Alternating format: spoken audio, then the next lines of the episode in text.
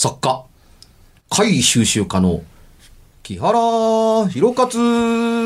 プロレスラーで、松山勘十郎さっき名前言うてもうたけど、皆様と同じで怖い話大好きです。うん日月陽子です。歌手で、で？怖い話も大好きで、妖怪っぽいと言われてます。大丈夫ですか？大丈夫ですか？もうずっと妖怪引っ張ってます。はい。はい、佐々木高正です。えーディレクターです。もう怖い話に取り憑かれて誰か除霊してください。お前聞いてなくなるんちゃうんっていう話。もう、佐々木さん自身がね、消えてなくなるかもしれん。だから佐々木さんと二度と会えないかもわからない。困りますね。はいミステリーゾーンに行ってしまいますえね。ミステおそらくと。というか間違いなく、ええ日本で最も長く続いている怪談専門ラジオ番組でございますと名乗っていいと思います。そうでもそうですね8年突入しましたもんね。だと思いますね。本当ですね。昔怪談専門ラジオ番組って言ってた時代もあったような気がするんですけどそうですね。一応まあ、それでも今でも、ね、今も怪談専門ラジオ番組ではありますけど。こんこんだけさ、もう8年もやってるとあれですよ、もうお題なんかももうだんだん思いつかなくなってきましたそうです。何やったかも一時メモしてないですからね、もう僕武将門ですから。だから、だから前と同じお題をまた出しちゃったりとか、まあ、うんた多分聞いてる皆さんはね、あったのかな？気づいなかなかあんたら変わったことばっかり言うてる言うとくけど。そうですよね。前回がね、先週が霊安室でしたけど、なかなかちょっと難しいお題やったみまあ、たいで。今まで、今までやっぱり避けてはいました、意図的にね。うん。だから実際今週、ああ、どうしようっていう感じはちょっと若干あります。僕は階段で霊愛室が出てくる話を書いた覚えがほぼ、ほとんど、ほぼない。ですよね書いてないかもしれない。あんの、自分自身の取材的には。ってん思うぐらい、しかもその、ああ、階段ら、ザ階段らしいですね、的なところ的に嫌いだったりする。うんと思ったりはするわかりますよんですよ。むしろ。んで、多分、パーソナリティが言ってることをどう思うかともかく、聞いてるお客様の、リスナーさんの体験談としてみても、うん。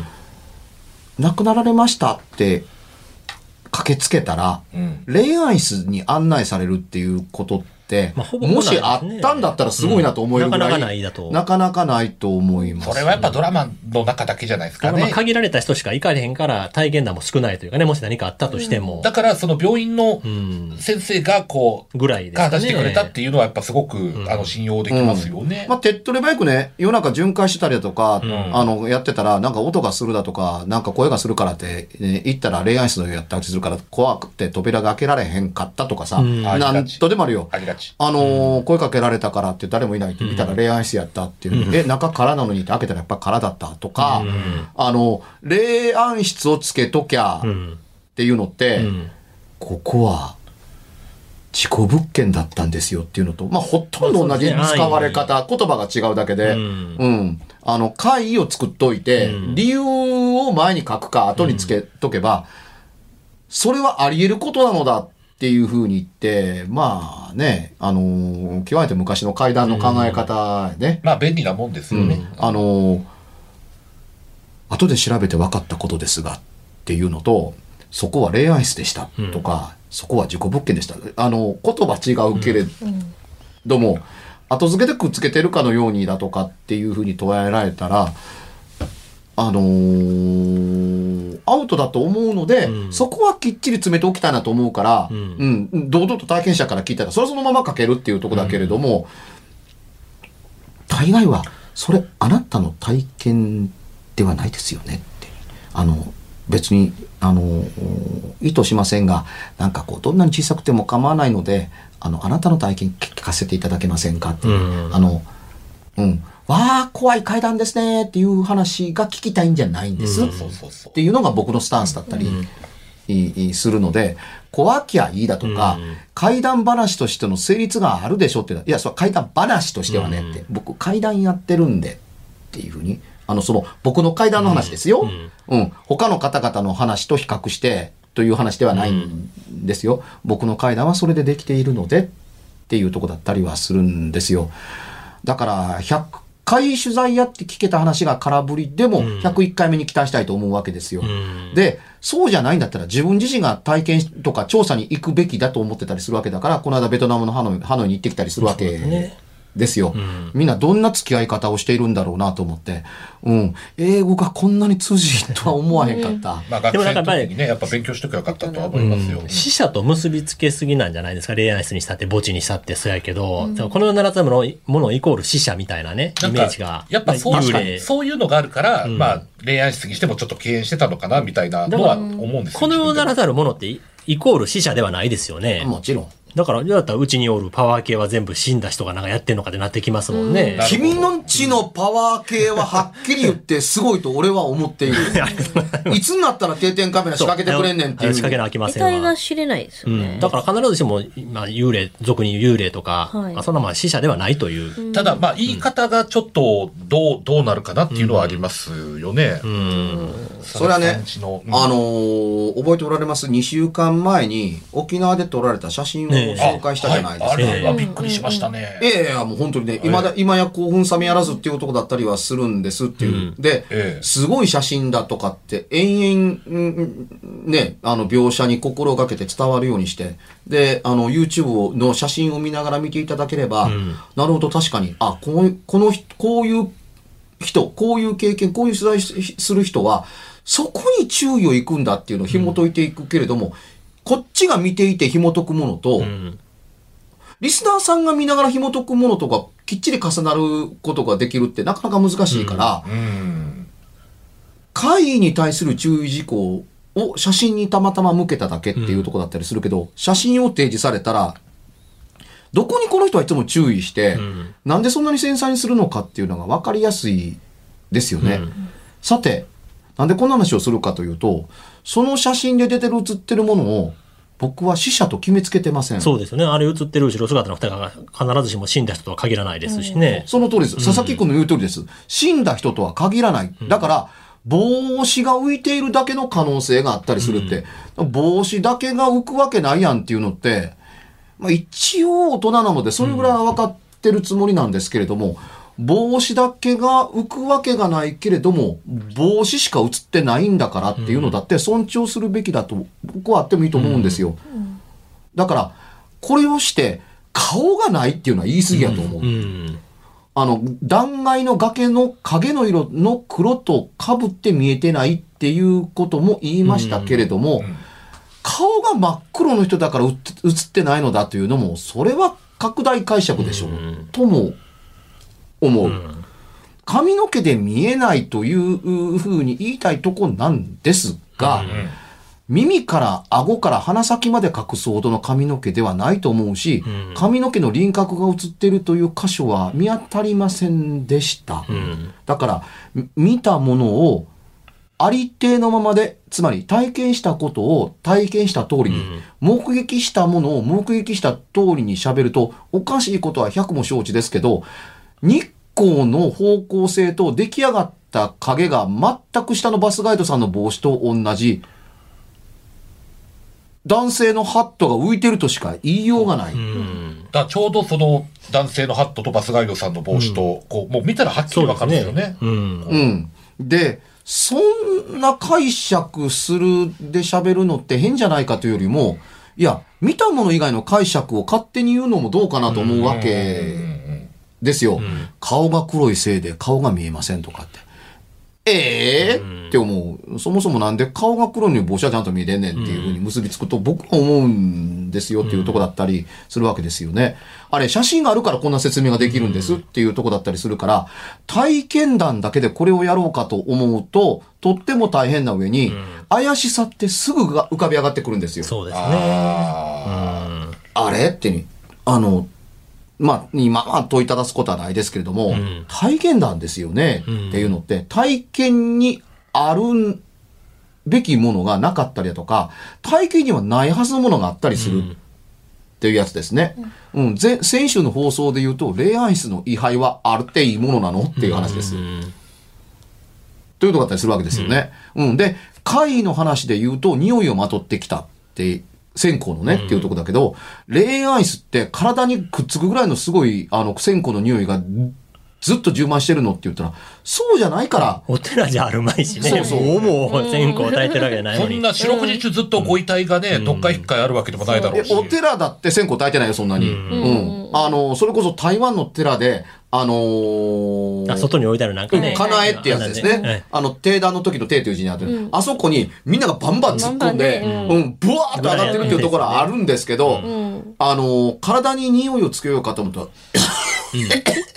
いや、あ、あいや、その、あ この線香なんとかなりませんか？って言うて、いや、目的は、線香の香りを体にまとうためだからって、え、そんなことのためにこんな煙の中にっていうところですから、あの、焚き火の匂いをまとうかと思うと、焚き火のそばに結構いなきゃならそうない。ですね。それも煙の中にっていうところだったりするわけですから、完全燃焼されてしまうと、よほど長時間でないと匂いがつかへん上に、どうかしたら背中側からは匂わへんみたいなことだってあったりするっていう世界だったりするんですよ。っていうような、いわゆる経験則、まあ、うん、見識だとかいろんなものがあった上で照らし合わせて、ええ見て、あの、書く気はないけれども、それがど本当かどうか、体験かどうかっていうことも含めてっていうことをやると、いろんな方向性からやってみて、耐えられたものっていうものであってほしいと思うんですよ。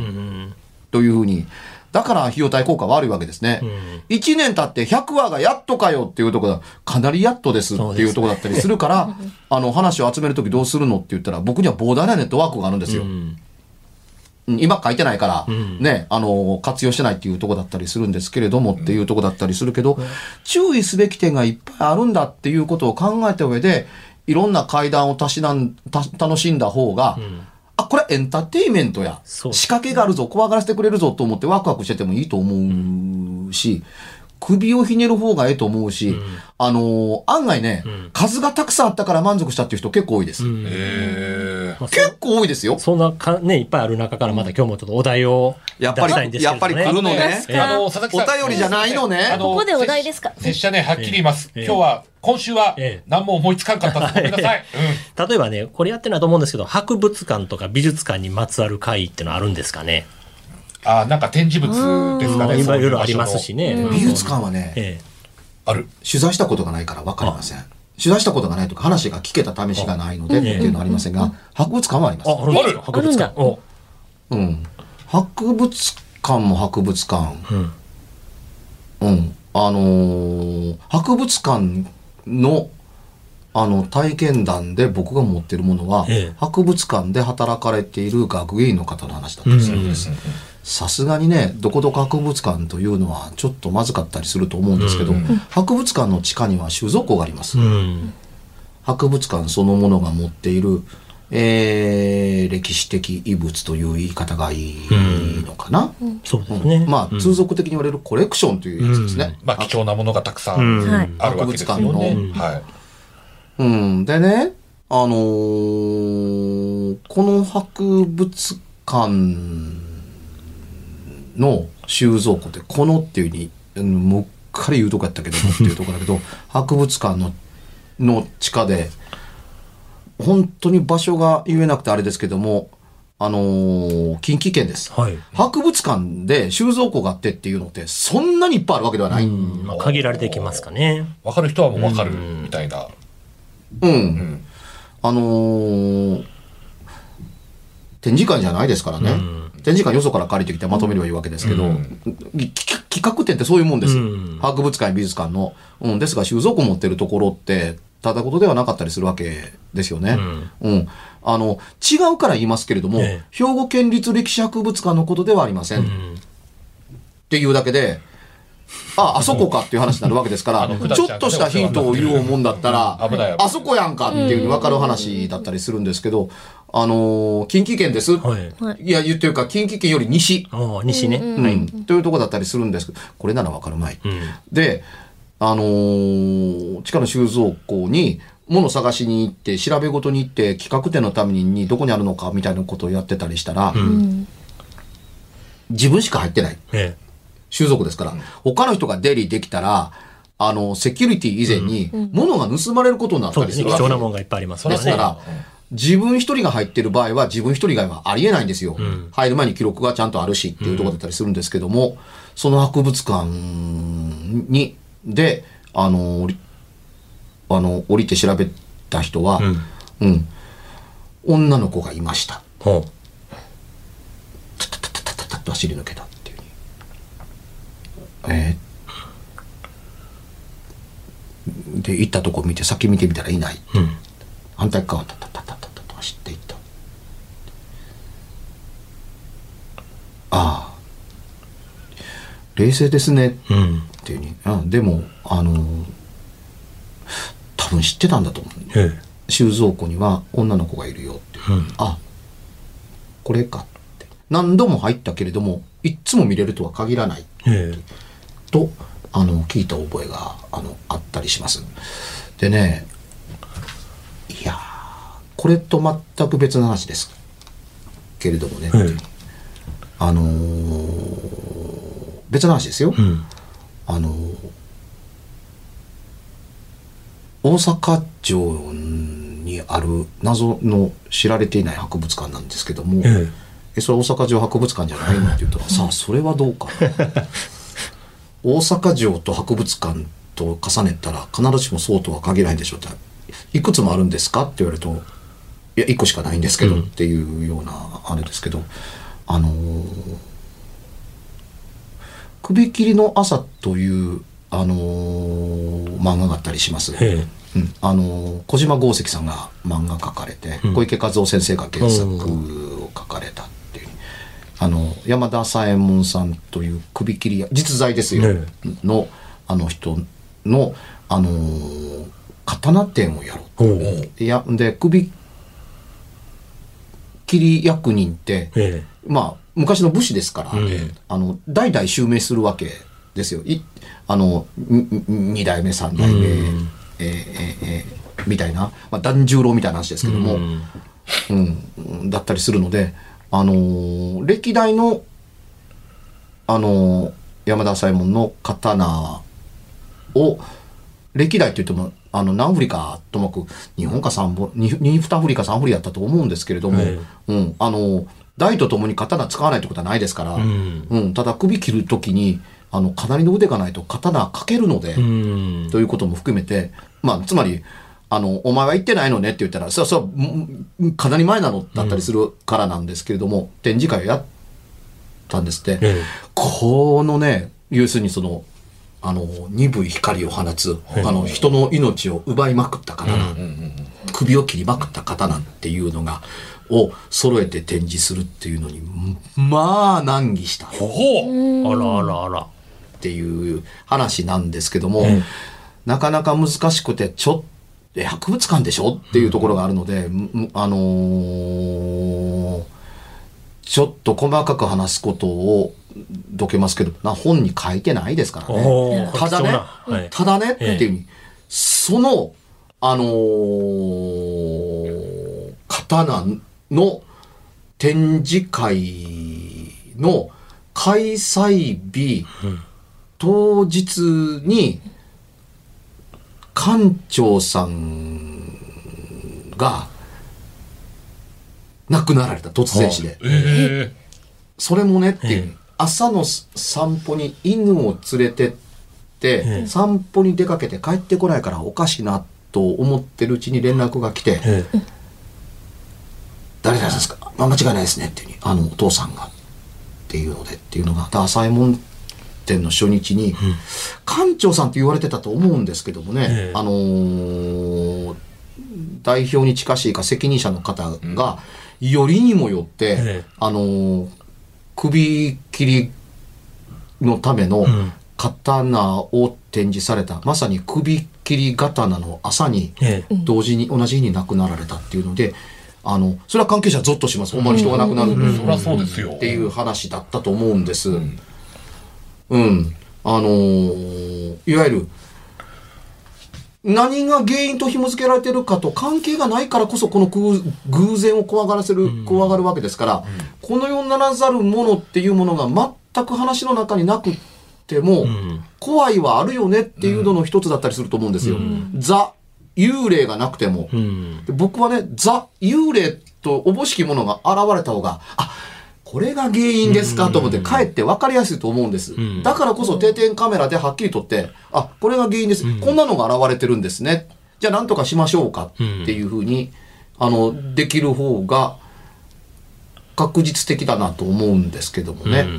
あんまり詳しくや、話すことができなかったりするのは僕の表芸ではないものもあったりするので、えええ、裏芸の一つや二つあるわけでっていう。うん。伊達に長い間、あの、無事で階段やってるわけではないし、うん、あの、困ってる人がいたら、そうそうほったらかすこともできひんしっていうものがある世界があるっていうとこですけども、話したことがないんで、表芸ではないのでっていうとこだったりはするけれども、うん。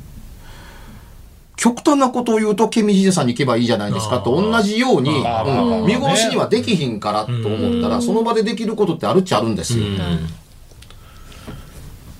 うん。あのー教えてもらってとか習ってたとか、これにはね、ある一種の難関があって、ええあのー一つの才能が必要みたいだったりするんですけども、才能晴らすと終わりなんですよ。あ、そうなんですか。うん。だってコロンブスの卵と同じで、うん。いや、卵立てられるってうん。言ったら立てられるよって言って、えーみんな成功せえへんかったのにどうやって立てんのって、ペシャって潰して、そこ、そこ潰して立ててっていうふうに、そこ壊れたやんかって、じゃあこれ、そこが潰れたらこれ卵じゃなくなったのって言ったら、いや、卵ですって。転んでるって、転んでないですよ。な卵立てたやんかっていうのと同じように、一旦謎さえ解けたら別にどうってことはないでしょ？うん。っていうのがあったりするって、えーいうのに、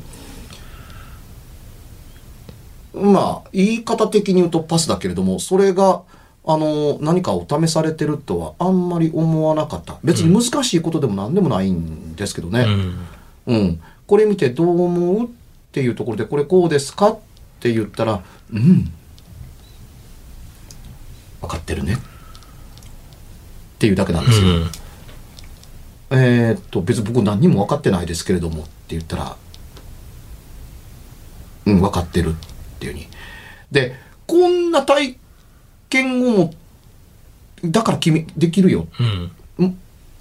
あなたできますっていう話になったりするっていうことがあったりするって言って、こんなことがあったりするから、あの、階段には基礎や作法があるっていう話をしても平気だったりするんですよ。何も教わってないんですよって。うんあの、ある所作ををバーッと見てっていうんで、わかるって言ったら、わかります？こういうことですかねうん。そういうふうに僕には、あの、見えましたというか、読み解きましたというか、理解したつもりなんですけれどもってな、うん。できるね。っていうふうに。うん。だから、できるからには分かってなきゃいけないわけですよね。あの、グラウンドに野球の選手が入ってバッターボックスに入るということは、野球のルールが分かってるからなんですよ。そうでなかったらば、分からないことってあるはずなんですよ。例えば、どっち走っていいか分からへんとか、投げられた球が目の前通ってるけれども、これこれどうしたらいいの？いいの？っていうに。でも、棒持ってるからな、っていうに。で、う打って、すっごいよく飛んだから、やったーっていうとこだけでもキャッチされてるけれども、一塁に走ったまま動かへんで。で君、アウトだよっていうに。だって遠くに飛んだやんっていうに。え、ボール取られたでしょっていうに。え、だってその前の人はもっと遠くに飛んで、一回りした人だっているやんか。っていうことだったりするから、つまり、ホームランとアウトの差っていうのが、あのー分からへんというのって物事が分かってなきゃいけないんだけれども、邪魔なだけですね。もうそういうやつは。うんこれ、イヤホンだとかヘッドホンの人しか聞こえてないかもわからん、聞こえないかもわからないですけども、チリチリ、言ってますね。チリ言ってますね。これは何なんでしょう？うん、前の音も、あの、ヘッドホンだと僕らは聞こえるんだけれども、放送系では聞こえないっていうことがあった音があったんだけど、あけれども、うん。うんこれ、僕ら動いてないですよね。あ。うん。うん。で、さっきまでなかったんですよ。おぼさっきまでなかったよね。少し前からです。少し前から、そうですね。うんそんな気はしますね。あの、これを聞いてる方が、の方がどういうかわからないですけど、我々のヘッドにはね、って、はい、うんしてます今ね。チリチリチリチリチリなんかちょっと微妙に気になる程度のね。これなんかそうそう。これまであんまり聞いたことがないうん。音だね。今ないでしょ。うん。ですね。今ないよね。うん。今はね。ね。ないけれども、ついさっきまでずっと喋ってる間中に、うん微妙なね。うん。これがね、チリチリとしか言いようがないような、あの、あ、今もしたね。うん。うん、ということがあったりしたんですけどもっていうとこですけど、これもね、普段ないやんかとか、うん。別冊にもないし、今回の収録の中のこれまでにはなかったのに、あのーすしたりしなかったりするけれども、するならするでずっとしていただけると、うん。あ佐々木君不具合があるよっていう話にもしやすい、しあの解決の方向にも原因が分かれば結びつきやすいっていうとこだったりはするんだけれどもこの話に限ってなんでこんなにし始めるのかっていうにちょっと無視するつもりだったけれども、うん。おかしいなと思うっていうふうに、えーえーえーなってからちょっと口にしたんだけれどもっていう無視するにはこの微妙なチリチリ具合がなんか妙に気になるんですよね。あの、気になったら最後だって言われればそれまでなんだけれどもっていうとこなんだけれども、なかったよねってなかったから、それがこの話の途中から突然として、あの、きあの耳につき始めたっていうことは、あったのかもわからないけど、ボリュームがあったのかもしれないと思うんだけど、これだって、ないはずだし、あってはないことになってる放送局の収録機材ならではこそだったりするけど、これも、あのーわからないからこそ怖いっていう考え方はあっていいと思うんです。で、人に話すと、ヘッドホンからチリチリする音っていうのはただのノイズやねんから怖がることないやんかっていうとこだったりするけども、放送局で、はい。フルデジタルなのに、うん。1ヶ月分撮ってるのに、一番最後の収録の時に限そうって、でで、人が亡くなったっていう、と、僕の話の中ではとっても珍しい話っていうのが入った時に、限って？っ。ていうのってなんだろうと思うっていうふうに、うん、ことにね、あのー記憶違いだったらごめんなさいなんですけれども、気になりだしたのは、刀の話に移ってからき気になってしょうがなくなったっていうのが正直なうん。とこだったりします。それまではしてたのかもわからないけれども、まあ気にはならなかった気にはならなかったっていうのが、まだしてますからね。うん、うん、刀だよって言った途端にチリチリチリチリチリチリチリチリまるで、まるでそのうなずくかのように。うん。で、そういう物語を怪現象に被せてしまうと、これが怪談一丁上がりになったりするので僕がラジオで、こういう話をした時に、刀の話でね、山田左衛門でね、とかっていう話をした時に、チリチリチリチリっていう風にやると、いわゆる違うものと現象とか紐付きになって、まるでその理由が一人歩きしたかのように階段ができるっていうとこなんだけれども、それでも階段でいいんだけれども、実際聞いて取材の時どうだったんだろうかっていうところは冷たいよねっていうふうに思うとこだったりするんですっていうふうに。で、とっても大事なのって、階段を信用するのかって言ったら、そんなこの世にありえないことを、うん。100万人に1人かもしれないのに、1000万分の1の確率、いや、起こったとしてもだよっていう話を信じろって、えいうものを信じてもらいたいと思ったりだとか、面白がってもらうんだったらばの一つに、あの信用してくれますっていうのって無関係ではないと思うんですっていうとこだから、こんな話信用できますか？皆さん信じますか？って言ったら、うんまずお前が信用ならんっていうふうな 話にならないじゃないですか？っていうとこだったりするから、あの、信用してくださいっていうことを100万回言っても信用はされないので、姿勢でしか見せられへんから、発言だとか書き物ではなくて、行動と行動姿勢と、その説明や理由か何かをつまびらかにやって、何年か続けていて、ぶれないことも証明してっていうことで、やっと信用されるんじゃないかなっていうのが、怪しい怪談話みたいなものから、僕の怪談っていうふうに、僕の怪談、私の怪談はっていうふうに言えるところの差だったりするものだったりするんですけどね。というふうに持ってくしかないやんか、こんなことされたら。まあ、我々コア水はあの、あの、機材との不具合の戦いの歴史があるいや、全くその通りやね。カンちゃんの言う通り。これ、これ絶対次回またサテライトですよそうですね。飛ばされますよ。カンちゃんはい。黙ってたらごまかし聞くかもわからへんことをやめてくれる？いや、だってそれは、あの、軒並み木原さんのせいだと思ってますから、ね拙者は。今までいろんなことあり。ましたけど木原さんが干渉してる。はいそうそうそうそう。リスナーさんからもね、大たら言われます。でしょ木原さん、大概にしてくださいよって。いや、ちょっと待ってっていうことって確かにあります。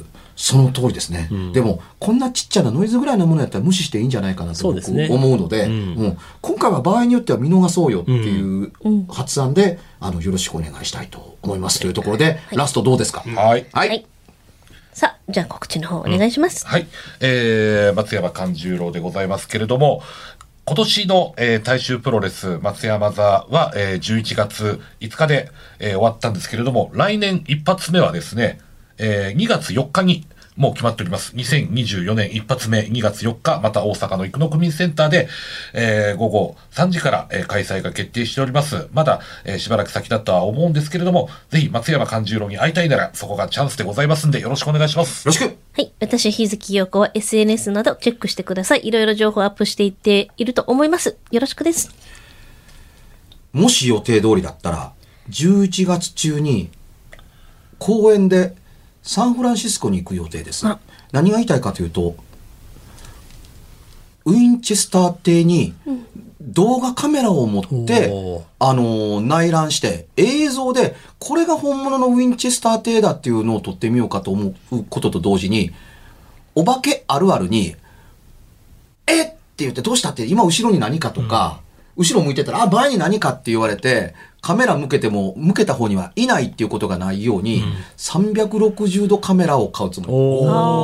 抜き出すときには、前なら前、横なら横、後ろは後ろで抜けるんですよ。あの、休憩に映っ、まあ、あの、丸型に映ってるのではなくて、なおかつ撮影者は撮らないようにできているっていうに、で、つまりずっと棒とか頭が映ってるじゃない、高性能のこう高いんですよ。でこれを今、購入する予定なので、これで案内されているウィンチェスター邸の入り口から出口まで全部、あのー撮影してみたらどうだろうかという挑戦をするつもりで、プログラムを組んでいます。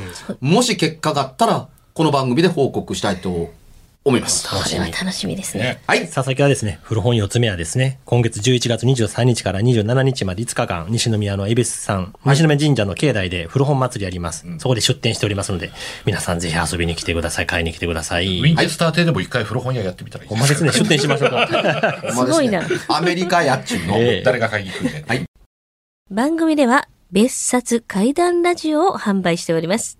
ちょっと普通の地上波のラジオでは放送できない僕の体験を、あの、語っています。詳しくは、ラジオ関西の怪談ラジオのホームページをご覧になって、ぜひともお買い求めいただければと思います。